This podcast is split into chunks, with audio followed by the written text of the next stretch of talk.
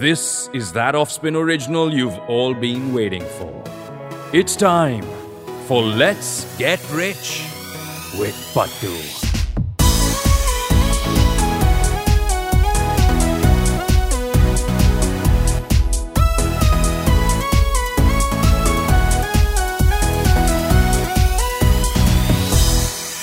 Hello and welcome back to Let's Get Rich with Pattu. Pattu, how are you doing? I'm doing great. Thank you. You wanted to share a little bit about what you're hearing from your community. Um, what are you hearing about this podcast? And are you also getting a sense, like we are at Offspin, that it's slowly finding its feet now that we're on YouTube as well and etc.? Yes, uh, yeah, it's finally the show is getting a lot of traction in um, audio as well as video formats. So many people have thanked um, me for you know uh, putting it on YouTube. Of course, the credit goes to the team, and I've made sure they know that.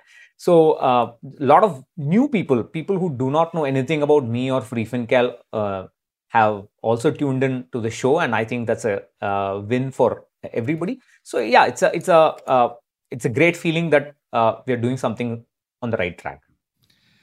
although we bank very heavily on your audience that you've built so amazingly over the last few years, Pattu, thank you for your audience as well. And thank you to all you listeners who love Pattu and who follow Pattu.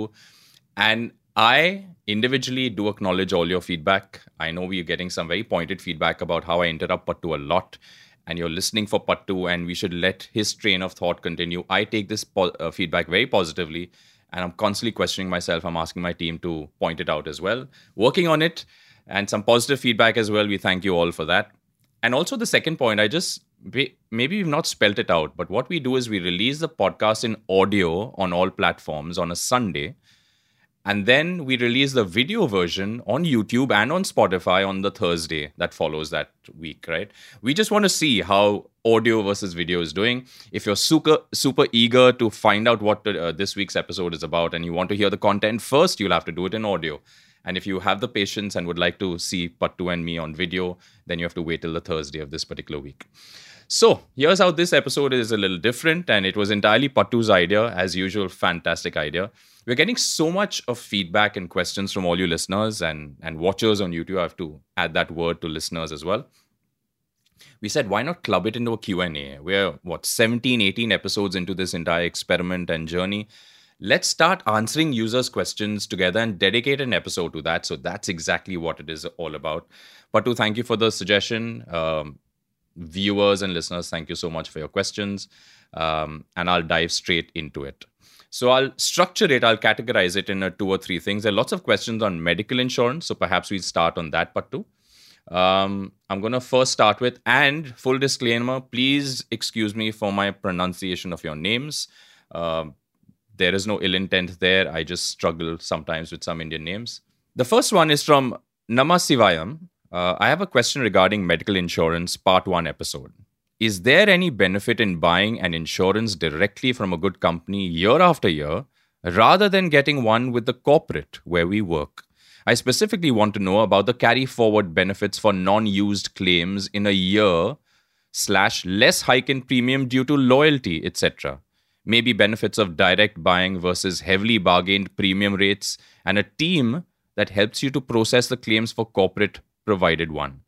Want to have a comparative study and which one is the best? Pattu, over to you.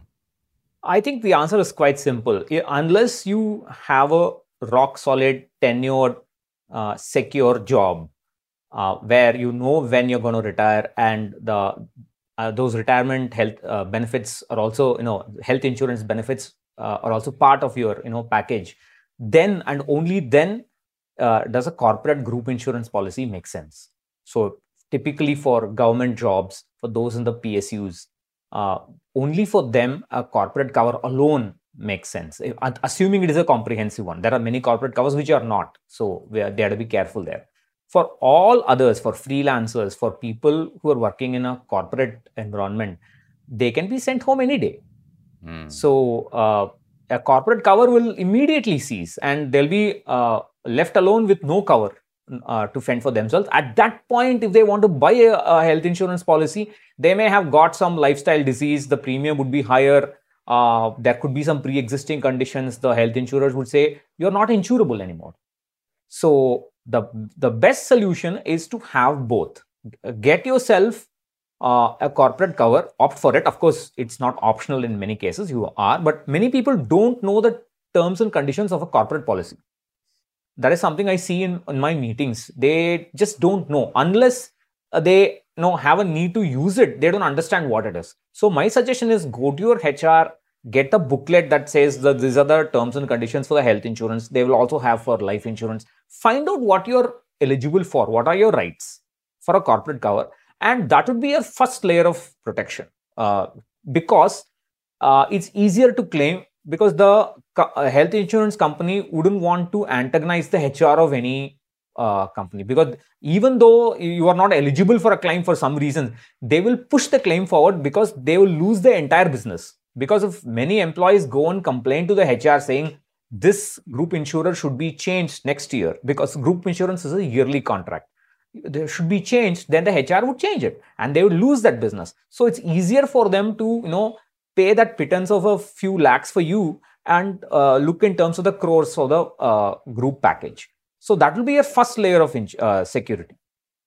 A private policy which you purchase for your family, uh, it can be, of course, it's expensive these days, but you can buy a, a small cover when you're young. You buy a small cover, and then as your uh, salary increases over time, you can gradually increase it.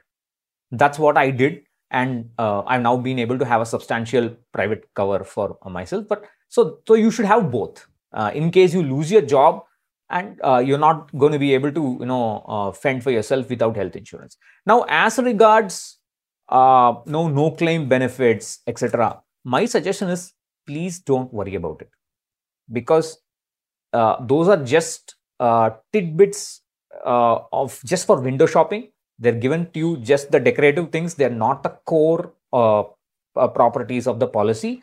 If you shouldn't be misguided by them, they just say, you know uh, they're rolling out the red carpet for you to come uh, look at that, and you know those are the freebies that people want you to focus on. They're all unimportant.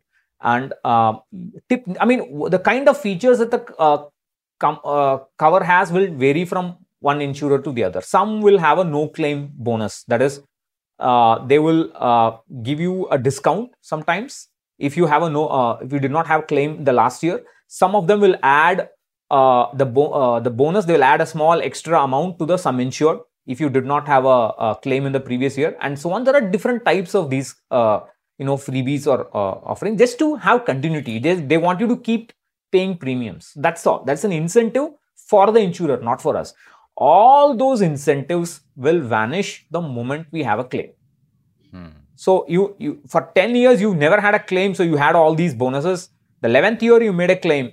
When you pay the premium for the 12th year, it's a complete reset. Everything will vanish. So it is not something that you should really bank upon. Those that's not important. And uh, as regards claim processing, one of the most important ways in which to sell insurance is to say look, you buy the policy through me and I'll help you make the claims. Uh, I mean, uh, to some extent, that's true. There are some advisors who help, but it is our responsibility as a buyer to understand how to make a claim, when to approach the insurer. So, there are two kinds of hospitalizations emergency hospitalizations, unplanned hospitalizations, and planned uh, you know, surgical procedures typically. And so for each of them, the claim process is slightly different. You have to intimate the insurer how you're going to do it and so on.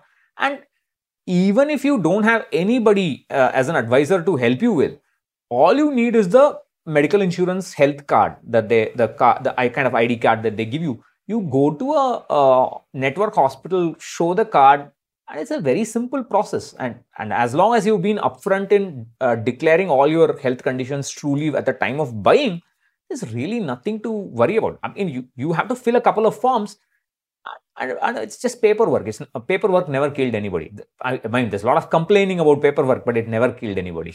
So I, I think it, you shouldn't worry too much about somebody helping you for claim processing and so on. It's not rocket science at all. Great.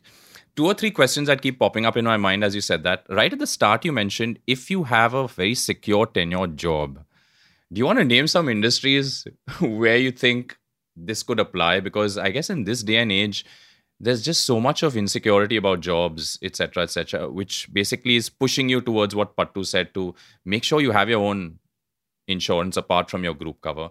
But any particular industries or situations, perhaps such as yourself, where you're in a in an IIT as a professor, right? What are some other places where you think, yes, this is a secure job and can last you for most of your career? See, all civil servants, hmm. uh, anybody who works for the government in any capacity, in whatever area, they have some kind of security, right? Even if they're asked to quit the job, they will still, as a um, ex-employee, they will still have benefits. Even yeah. if uh, people who retire, they still have. Uh, there are unions, associations where they can be part of something called a central government health scheme and so on. So there are uh, many uh, you know benefits for them but for if those in a corporate setup where your next month's salary depends on the profitability of somebody else of the company anything can happen. I mean uh, and there are i know situations where uh, there was a two week gap between one employment and the other. And with in between there was a hospitalization. And uh, the new employer said you are not technically part of our uh, team. You are not formally an employee. So we can't pay you. We can't add you to the group cover so you never know. So it's better to start small. I mean everybody is worried about health insurance because two things. One it's expensive. It's becoming expensive uh, every day. And the two is the selection process. Who do i go with? We talked about uh, broad guidelines for selection in our uh, episodes. So that's why i said small start small and then build it up over time. So you build a relationship with that company over time and things become easier as your salary increases. I don't know if this is a question worth asking, but from the perspective of the insurance company, do they earn more money in these group policies with large companies? Absolutely. Definitely much more than us as private uh, Absolutely. individual. Yeah, it, yeah, it's that's pittance. Retail is pittance. And does the even if you have a, a private insurance, medical insurance cover, does say if you claim it three years in a row, does that affect your policy in any way, or that's the company's headache and not your headache? See, um, earlier it used to. A few years ago, if you have uh, if you claimed, the next year your premium will increase. Uh, but then IRDA said that you shouldn't do that. Claim based uh, loading of the premium uh, should not be there. But then, I mean, uh, corporates always find a way. So what they do is they will hike the premium upfront, taking into account that this guy will claim every you know five years or six years or so. Or there are situations where they will uh, they will say upfront that look, this is the initial uh, claim uh, premium uh, sorry premium, and then that premium will hike be hiked every year. So they found a way to you know find uh, but in principle, just because you have a, a bad claim history that uh, that should not be the reason for a premium hike however the insurer can say you have 10 lakhs and you say i want to hike it to 15 lakhs the insurer say sorry uh, you are bad for us we, we, you just can't hike the uh, sum insured the sum insured for you will stay at 10 lakhs. That they can do. Sure. I hope that answered your question namasivayam uh, please keep messaging and keep emailing us if that did not answer your question and we'll keep asking these questions to pattu. Um, Siddharth Kotkar wants to ask what insurance cover you have, Pattu, which company and which particular policy? So, um, I got my insurance from United India uh, in 2006. That is the time when my father got hospitalized without any insurance. That's when I realized the money draining away from me. So I ran and got health insurance for myself, my mother, and my wife. The same, we have the same cover. Uh, of course, is it that, one cover like a family plan? So it is. Um, it is a mix of both. It is a family cover, but it is individual covers. It's not a floater policy. So each of us have uh, at that time. I think it was a couple of lakhs. So we have. I've gradually enhanced that sum, and uh, today we have a, a individual cover for 25 lakhs each. Oh wow! Uh, on top of that, uh, I also purchased a super top up insurance and that has got a threshold of, uh, sorry, a deductible of 5 lakhs, I think, if I remember right. And uh, initially it was 15 lakhs. The sum insured was 15 lakhs with a 5 lakh deductible. And then United India enhanced its um, term ins- sum insured limits. Uh, then I, it introduced a 99 lakh cover. So I have enhanced it to 99 lakh. So this super top up is uh, a separate cover for my mother and a floater cover for my uh, family. That is uh, me, wife, and son. So that's it. On top of it, a couple of years ago, I also bought inexpensive covers from Future Generali and uh, Liberty Insurance for my wife and son. I, I could not be insured. These privates will not take me on because I have an autoimmune condition. They will uh, say no to that. So this is an inexpensive cover. I don't remember the, uh, the limits, but I just bought, I mean, because United India, remember we talked about room rent sublimits? Yes. United India had that for several years. Right. And because of that, I didn't want them to suffer. So I thought I'll get a private cover for them. I got that through a friend uh, who, distributes insurance, and I, I know his uh, him for his competence. I've talked about all this in the in the blogs, main the, episode, yeah, in the uh, yeah uh, yeah in the also in my articles. So after that, thankfully, United India lifted that uh, room rent sub limits for their family cover. So they now they say they will pay all charges for a single AC room. Right. So that's okay. And so of that's course this, this, costs a ton. All these costs quite a bit will of you money. be comfortable sharing how much so that the listeners have benchmarks? A lakh or should we not? A lakh and above.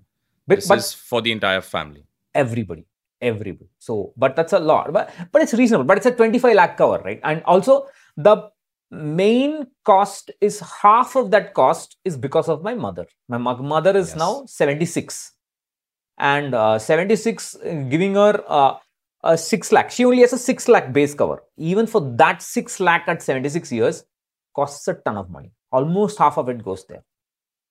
But I got a little confused at the start of your answer, Pattu, about a family floater versus a family with individual cover. I didn't even know this yeah. second category exists. Can you tell us a little so, more about that? Because uh, I only I mean, have a floater. Yeah. So in a individual thing, I am the proposer of for the family. So the insurer uh, insurance will be in my name, but under me there are people, which includes of course me, my wife, and my son. Each of them have their own individual limit, insurance limit. So it's not it's not a floater. It's not shared. Right? It's not shared among the family. They're individual, but still I will be the proposer for that family. I think I mean I don't know if there's a name to uh, I don't know what I mean United India has calls it Medicare if I'm not wrong, but I don't know what the others uh, other people call it. It's Is there an advantage over a floater cover? Because I personally have a floater. Um, so I've talked about this with. Uh, I used to think it was an advantage, but I mean, I talked about it with somebody who were more knowledgeable than me and, and they said look if you can afford a 25 lakh 30 30 lakh floater for your family i think you're okay that's exactly the amount i have a 25 lakh cover uh, for the I family as a floater I, I think that's fine and then there are options for uh, top ups etc etc but i got a little worried because rajesh from our team has a 25 lakh cover just for himself so am i under insured for my family is my no, key question I, I think see insurance is a game of probability Hmm. And I think uh, touch wood, we haven't claimed it even once. Uh, it's a game of probability. I think you should take you can take a chance saying, look, uh, or 25 lakhs, maybe a couple of claims for the family in a year, we can manage. Yeah. So I think it's okay. It's, it's a reasonable uh, chance to take. Fair enough. All right. Thank you for that, Pattu. I'm going to try and find our next insurance question. Um, it's from Ranga Rao Thotakura 4059. After having a policy for two years, if we declare a condition for the third year, will the waiting period exist for that mentioned condition from that point on? Fantastic question. Uh, it's a, and I had I have first-hand uh, knowledge. I mean experience with this. Sorry. Uh, so the waiting. So let's say you have a cover for five lakhs, and sure. you had it for uh, four years, and then uh, you made a claim, um, and so on, etc. Doesn't matter.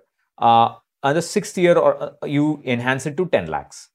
So if this policy had a waiting period of, let's say, two years for any pre existing condition, the additional 5 lakh that you have purchased, that will have that waiting period of two, two years.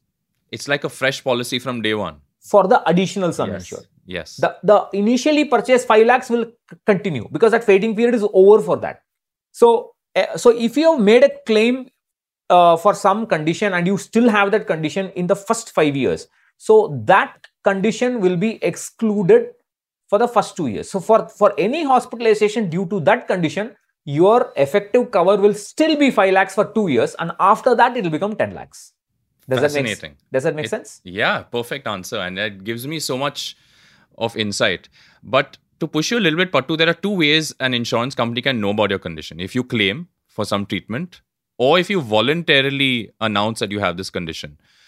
Um, so you're saying even if this person has had this insurance cover, he's finished with his waiting period for pre-existing conditions because he's in his third year. Now he's announced something in his third year. Um, what happens to is is only that condition excluded from that point on for another two years or see um, technically uh, insurers have become smart these days so when you renew they will ask have you got anything new whether you're going to renew for the same cover or an enhanced cover they're going to ask when they ask you're obligated to tell the truth absolutely yeah so there's no other way around it. However, they cannot do anything. They cannot change the terms of your policy if you are not going to increase it, uh, uh, you know, your cover. Just because let's say I've become diabetic uh, and I'm going to, um, uh, you know, renew my uh, policy. They, I, I- if they ask me, have you got anything new? I'll say I'm, I've become diabetic, but they have to offer the cover uh, for the same five lakhs. However, if I say I have had this 5 lakh, make it 10 lakhs, they will either lower the premium because you now have the condition, or they will say, um, sorry, we can't insure you, or worse, they can say, uh, we will cover you for 10 lakhs for any hospitalization, excluding diabetes, which is which puts you in trouble because uh, that will also affect the initial 5 lakhs. So you you have to be careful. it's crazy and then they can also claim any kind of hospitalization it was because of that diabetes right because diabetes causes so many See, this is where most of the court cases or the ombudsman case files, if you look at it, they were all because of this. They will say pre-existing, pre-existing, and uh, I mean, I've had ex- uh, examples uh, from my friend uh, Deepak Mendirata, who I got uh, the insurance from. He runs a uh, website called Plan Cover. Of course, mo- his main business is not that, but he still does it, does the re- retail insurance. So he he tells me that let's say you go to a, a doctor for you know due to a hospitalization, and you say, doctor, it's I've I have had a bad knee for the last three four years, and the doctor writes it in the discharge summary. He will write right. He's obligated to write everything. The insurer will say, you got the policy from us one year ago. You did not disclose that you had a bad knee wow even if the hospitalization has nothing to do with a bad knee, your claim can be denied because you have not been truthful. that doesn't even begin to sound fair pattu how does one fight this It is see you you you, you if you know you have something wrong with you, even if you are not taking medication for it, it's better to disclose. That is the only honesty is the only way out. You disclose anything. You say I have colds. I get I got a cold last month. I mean it's irrelevant to the risk uh, profiling, but still you say it. It's not going to hurt you. That is where we have to be careful with all these agents. What they'll do is for to meet their targets. They will say, uh, "It's okay, chalega. Don't don't bother." Don't nil mention it." nil nil no pre-existing condition and they will say put the dot and say sign here that's it they would have that is why we have to do the paperwork and that's why i say it's okay to buy through distributors but you tell them i want this policy with these conditions do up the paperwork i will fill and sign you don't go and tell them please tell me what policy should i buy that is the dumbest thing it's like you know asking a barber if you want a haircut like uh, warren buffett said. So that's where we have to be careful. Our awareness is important.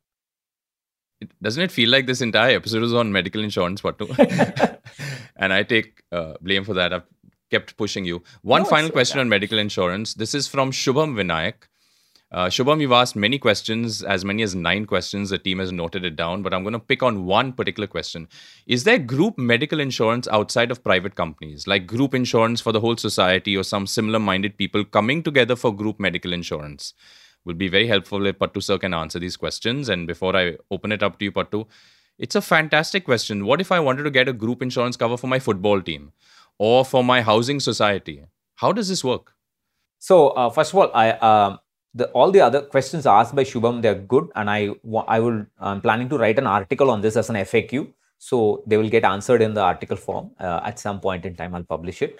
Uh, so this thing, so the rules are very clear about this. They say that you cannot come together and form an association, a society, or etc. etc.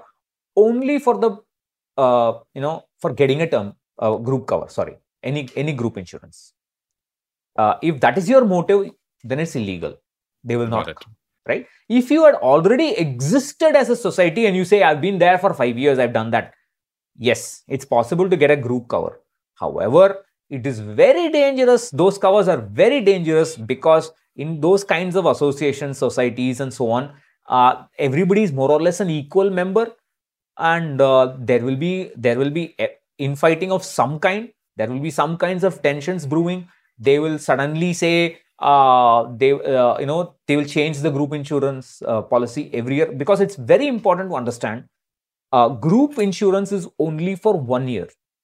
Right. It is uh, it, the next year. It's an entirely new cover so you're buying a, the management is buying a new policy for you every year. Hmm. Uh, whereas in a individual policy, there is a history. And that history continues. Uh, your history of waiting periods, your pre-existing conditions, that will all be taken into account. The uh, no claim benefits, etc., etc. They will they will continue. There's a there's a, a you know um, yeah so it continues so that's not possible in a in a group insurance policy and your if your management changes they can buy it from somebody else with a very different set of conditions and group insurance covers are becoming more and more expensive these days because they know that the buyers are misusing it they got they get it they can get all kinds of uh, you know illnesses maybe they're not even uh, deserving claims but uh, so they made it more uh, difficult to get. Earlier, they used to say uh, pre-existing conditions doesn't matter. There's no waiting period for pre-existing conditions, and that they got that at a nominal price. But because lot of sick people joined the group and they started claiming, they now have hiked the premiums. So it is no longer inexpensive. And uh, group insurance matters only i mean makes sense only when you have thousands of people in your group. Right. Then that's when the price will come down to something very very if you just have 20 people 30 people 40 people it's it's and you, they probably the company won't even take you on.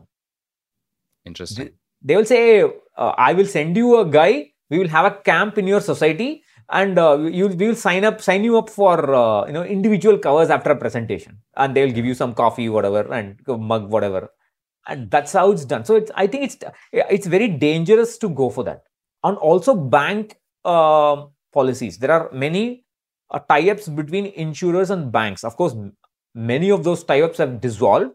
Only very few exist. But again, so what happens is anybody who has an account is eligible for health cover. But the problem is you get all sorts of sick people in the insured pool. If there are a lot of sick people, the insurers are going to um, punish the uh, healthy ones as well. Yeah, we talked about that in the. So I think it's it's a. I think even if you're eligible for such group policies outside of your um, employment, you should avoid them. I think that answers my football team question also. I think we're a small group. it's only 25 to 30 of us that are allowed to register themselves in the team. And secondly, uh, because we play football, there's a high chance of injury. So they probably say either no or be super expensive. So I, I guess I have my answer. All right, medical insurance questions done for this particular week. Let's move on to, but to perhaps we can go to real estate because that's also seems like a very hot topic on Let's Get Rich with Pattu. From Ritesh Kumar, hi sir, I have invested 40 to 50% of the house price.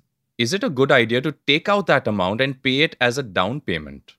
Or take the max loan amount possible, keeping the investment intact? paying more of EMIs and hence lesser investments thereafter till the loan is repaid. In brackets, assuming already saved investments give 10 to 12% returns versus the house loan at 8.5%. Phenomenal answer, a question. But over to you. So I would, uh, there are many people out there who compare the housing loan returns with portfolio returns, etc. I think you shouldn't do that. Um, I think the ideal uh, mix for your salary. So we talked about retirement, and we said uh, if X uh, are your expenses, the ideal investment for for retirement is 75 to 100 percent of X. But unfortunately, that assumes there are no home loans. Right. There are no EMIs. And no kids. Maybe. it should still be the case, even if you have kids. But yeah, it's tough for many people to get there. But definitely, it's almost impossible for those with kids and EMIs. Hmm. So, uh, the ideal mix for those who who are bent on getting themselves a house is, I would say, is out of your take home pay.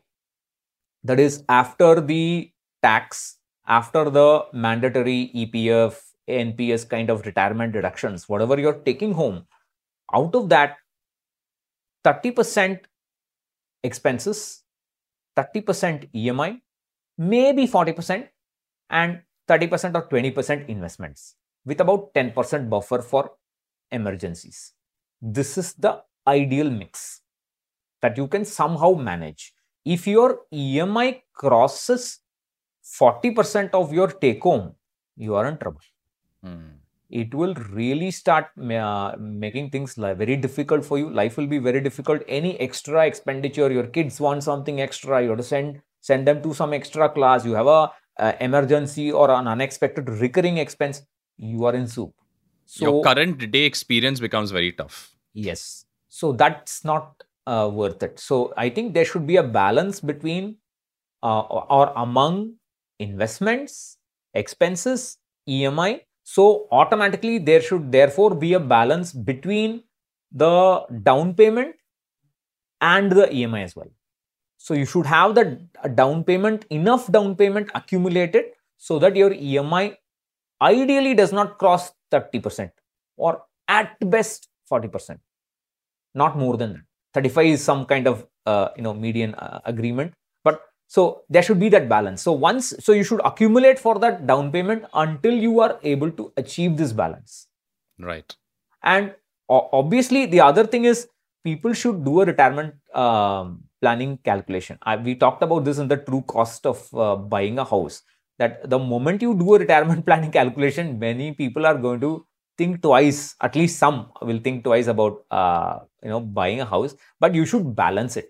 If you say no, buying is very important for me. You should somehow still manage your long-term goals, retirement, children's future, etc., with your EMIs. As long as you hit that balance, I think it's fine. Re- uh, return comparisons don't matter. I think that's a great thumb rule, a great benchmark. But I guess the only unknown part of uh, Ritesh's question is: Is this forty percent or fifty percent that he's invested?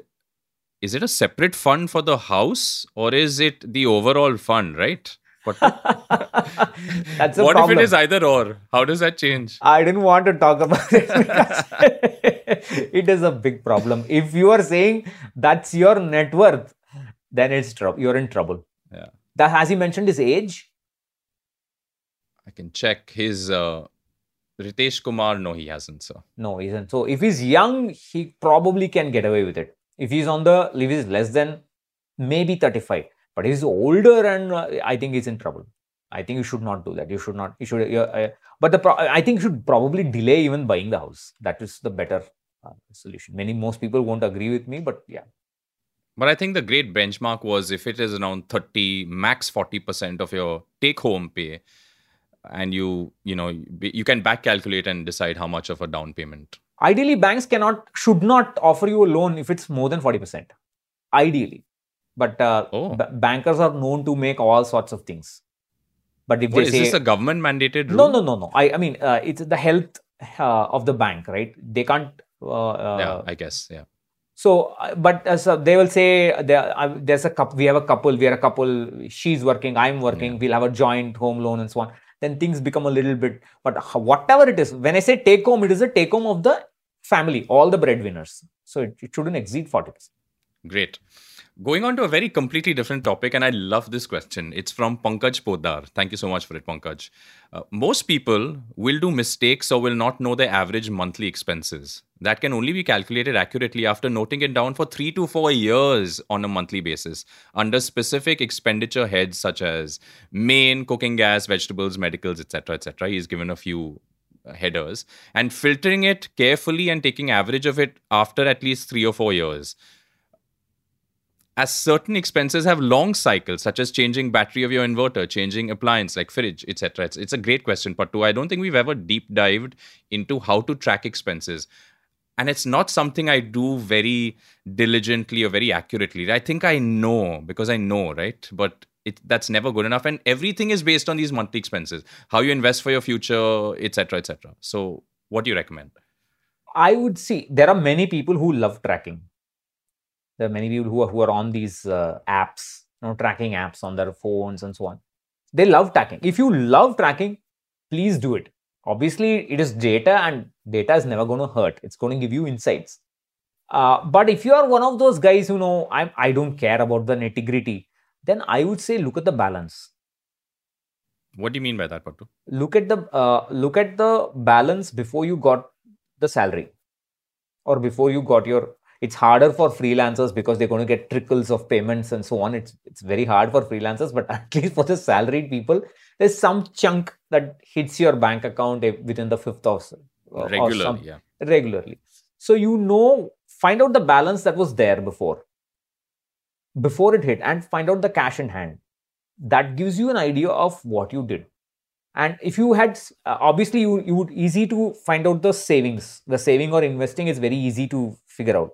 So you can just uh, you know add that to the balance and then you know that's your expense. That's your total expense. Mm. so it's easy to find the total expense every month instead of writing down everything how much on petrol how much on groceries and so on yeah it can be done and if you are passionate about it and i know many people who are and i have got many insights from them i know a guy who's been doing this for decades and he sent me uh, the data it, it tells you how inflation you know grows. Oh, fascinating. If you're like if you're one for tracking, go ahead and track. If you're not one for tracking, the simplest is look at the balance before your salary hits, find out how much you saved, add it to the balance, then salary minus that amount is what you spent. And that you can keep track. You don't even need to track it every month. Find out what it is every quarter or every six months. Do that exercise every six months. That is enough. It gives you some some number. So my point is when you enter that number in your retirement planning calculation, it should not be an underestimate. Exactly. That's what worries me the most, Pattu. I have a rough number, but I'm worried that that rough number is going to really bite me going forward, right? Because I've not, maybe I've underestimated or I've, if I've overestimated, amazing. But the point is, if I've underestimated, does even small values then cumulatively oh, build up. okay because you because see the the most important aspect of retirement planning or any financial goal planning is you should do it once a year. You should redo hmm. the entire thing with fresh inputs because today your expenses are these. Next year because of uh, good or bad things you may have you may become a, a, father of two and then your expenses are going to be higher so you have to ch- you have to uh, review the inputs every year and that's always going to take care of all these you know changes that happen there you go, Pankaj. I hope that's been answered properly. Moving on to a question that we've made anonymous on the request of this person who sent this in and uh, really made us sit back and think. I'm going to read it out. Just started to follow Pattu sir recently and started hearing the new podcast on your channel. It's amazing, new things to understand in finance. Thanks for doing it. Thank you, uh, whoever's written this in. I wanted to ask how to manage finances and had some queries. I'm 29 years old and the only breadwinner with home loan and I'm also single eyed. I lost my right eye vision recently, three months back. Also, a cancer survivor, happened in 2019. No major corpus I have made, not eligible for term insurance, and this broke my heart. And Pattu will probably delve on this a little bit. Any inputs for financial planning or you plan to discuss on podcast would be great. Yeah, so that's that's really tough. Uh, so kudos to the person for you know uh, being positive about things. I think uh, I think he would probably not be eligible for health insurance as well, or at least not eligible for future hikes. If he has one before the uh, cancer episode, he probably has something. But it's better to assume effectively because of inflation and so on, there is no insurance of any kind. So what do you do? Well, the one good thing is age is on his side. 29 is still not too late to start investing. I think the, the basic rules are still the same. Nothing has changed. Try to invest 75 to 100% of X, your monthly expenses for retirement. And or if that's less, well, invest what you can. That's the uh, general, everything boils down to that. Invest what you can, but invest it in a portfolio of 50% stocks and 50% fixed income. But before you do that, if you have some net worth to speak of now, you treat that net worth as your emergency fund. Nice. Whatever you have accumulated so far, it can be little, but let it be little, that's fine. But that's going to be your emergency fund. From the next month, whatever you're going to invest, you invest it in, try to align it in this kind of portfolio. Now, that will be your future wealth.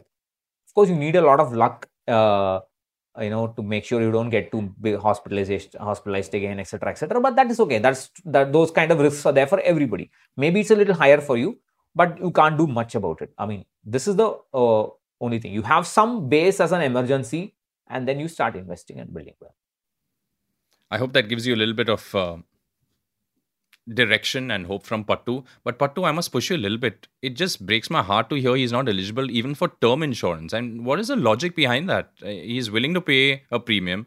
He's just lost an eye. It does not mean life is at risk. Uh, it depends. I mean, uh, the insurer will argue that because he has only one eye, uh, maybe things are difficult for him. Uh, you know, there can be situations where he can get himself into trouble walking on the road or things like that. And also the cancer issue makes it even worse. Uh, right. Assuming they're independent of each other, uh, then that makes it worse. So they will say there's a high risk of uh, immediate mortality. And uh, so in insurance, it's, it's high risk for an insurer, so they won't do it. Uh, health, both health and I would say I, would, I will not be surprised if he does not have any health insurance or uh, as I said, they won't give him higher higher some insurance. But hang in there, I guess that would be uh, our our motto. Keep listening to us, keep writing in, and if you have any particular minor questions as well, Pat would be thrilled to answer them. And our last question for this episode, uh, and thank you for being with us until this moment. I have to get used to saying this. Please like, share, and subscribe to our page on YouTube. Please share the word and get other people to listen to this podcast. It's a community we're trying to build of absolutely no nonsense financial independence advice coming from coming from Pattu. You can't get better than that. Our last question for today, Pattu. Do you have any advice for a 45 plus guy who has just started investing in 2021 and he's just started watching us on YouTube? I think he represents a very large audience, Pattu, um, who, for whatever reason, have been busy with their lives and have not thought about investing. How do you start at this late day and age? And I'm sure it will help a number of listeners listening. So I think you just take one step at a time and you don't worry about uh, what the time elapsed because regret is a big uh, it's it's such a wasteful emotion it doesn't get anything done. Particularly in money management people are always regretting. Uh, one guy said i'm 25 and i regret not starting early. And people pounced on him. Said what are you doing? He's just 25 so there's always, I mean, we all have regrets, but we still, you know, soldier on. So I would say, look, what's gone, uh, what time, or what's happened has happened, and you are going to start. But you do not have the time to learn things, and you don't have the time to live and learn. You must get started in the right direction from day one, so that whatever uh, remaining time is there between now and your intended retirement maybe you may have to extend it. It depends. But i would suggest go talk to a fee only sebi registered investment advisors. So uh, i have a list of those curated advisors that uh, list is more than 10 years old uh, on my website freefincal.com or you can search for feeonlyindia.com that's a list of uh, advisors i am a patron uh, founder member of that uh, group so these are people who will advise you without any kind of commissions. They get money from only you and they work only for you. So there's no conflict of interest involved. So uh, even if it's a little expensive, so uh, they can be 15,000, 20,000, 25,000. I would say think of it as an investment for peace of mind in the future years. And uh, they will help you understand where you are today and what you need to be uh, to uh, to uh, to achieve your goals partially or maybe fully. They, they if you cannot achieve your goals fully they will tell you how to adjust the inputs. Maybe you have to expect less income after retirement. Maybe you have to uh, extend your retirement by a couple of years etc but those kind of uh, discussions have to be done by a professional because it's not a um, simple thing to do over this kind of medium. So please get professional advice from the sources that i just mentioned because there are a lot of other sources out there uh, with a lot of conflict of interest and they'll charge they may even charge you a percentage of your uh, assets that you have and so on. So uh, once you get this guidance, you will feel so much more confident that you can uh, do something for with the remainder of the time that uh, you are you can you're going to be employed. Fantastic advice, Pattu. Uh, this fee of 15, 20, 30,000 that they charge you, is that a yearly charge? Does it go down at any point? How does this work for fee only advisors? Is there any light you can throw on that? So yeah, so the the range is quite huge. Uh, so some of them charge a lot more. So, you, but I mean, you can always pick and choose who you would like to work with. And typically, so let's say it's twenty thousand for the first year of engagement. So in that engagement, you have they will ask you, they will give you an input uh, data sheet. You have to give all your things, your in, investments, what your goals are, etc. And they will come up with a financial plan and they will tell you what to do, how to implement the plan. They will not implement the plan for you. You will have to do it, but they'll tell you. They'll give you some advice on how to do it, where to do it, etc. And uh, some of them review after six months, but typically the review period is one year, and that's more than enough. So after the uh, so that 20 20k fee is for one year. After that, the fee typically drops to half. Nice. See, it typically drops to half and then it's that's a continued engagement and there are many people who have said uh, thank you for educating me i don't need you anymore i'm going to do, uh, do a diy on my own they're very happy with that engagement uh, uh, that arrangement and that's absolutely because they've so, done their job brilliantly yes so and maybe you can go five years later and just reassess you know so they do that as options well. are many yeah Great on that positive note. And I'll add a couple of points. Even if you're 45, just invest in your health, invest in your relationships, maybe find other skills and taps you can turn on so that, you know, income can continue past your years. And freelancers are very good at doing that. Even if you're in a job, uh, and you see that you're going to retire at 58 and you're 45 right now, I'm sure you can figure it out and just keep listening, keep asking pointed questions, and all the very best. Pattu, thank you so much for your time. I think it's been one of my most enjoyable episodes answering so many different varied topics. I hope we can do keep doing more of it if the viewers and listeners keep writing in. Any last thoughts and please extol them to keep doing that. So yeah, uh, I, it's wonderful to always answer questions, and I'm honored that so many people want to know answers from us. And so please uh, always keep writing, uh, commenting on the YouTube, or maybe write to us, write to the Offspin uh, email, and uh, tell them what is it that you want. You can also think about coming on the show. There are ways to do it. You can reach out to them, and they'll help you. So we look forward to hearing more from you. Have a great week. See you next week on Let's Get Rich with Pattu. Bye. Bye bye. You just heard Let's Get Rich with Pattu, an Offspin original. Isn't it the coolest show you've heard in the Indian podcasting space? And even if it isn't, what's the point of getting rich alone, right? Share this show with those you care about and perhaps even with those you don't care about. But make sure you share this show with only those who you don't mind being richer than you. The music on this show was created by Pattu's biggest fan, Rajesh Ravi. And everyone on the Offspin team had some part or the other to play on the show. Let me name them quickly Arshli Nisrani, Krishank Das, Sandeep Banerjee, Arif Chagla, Anand Krishnan, Rajesh Ravi, and Heer Khan. Heer, by the way, is also to be blamed for giving Pattu his gangster look, which is how he looks on a daily basis. Um, and me, Siddhant, your host. Let's Get Rich is available on all audio platforms wherever you consume your podcasts. So spread the word, and we'll see you next week.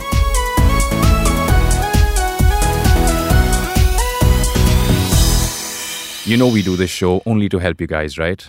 But if you're listening and you're that one person who has perhaps lost money and uh, holding it against Pattu or me for making you lose that money, then not only are you a mean person, but you also need to listen to this legal disclaimer. This podcast is for educational and entertainment purposes only and does not constitute any financial advice. Views expressed are not official positions of financial institutions or Pattu or mine for that matter. Although we strongly believe in them, listen to this disclaimer even more carefully. We recommend consulting a qualified professional before making decisions. We disclaim liability for inaccuracies or losses from using this information in our show. By listening, you agree that the host, guests, and producers are not only awesome people, but they are not responsible for your financial decisions or outcomes.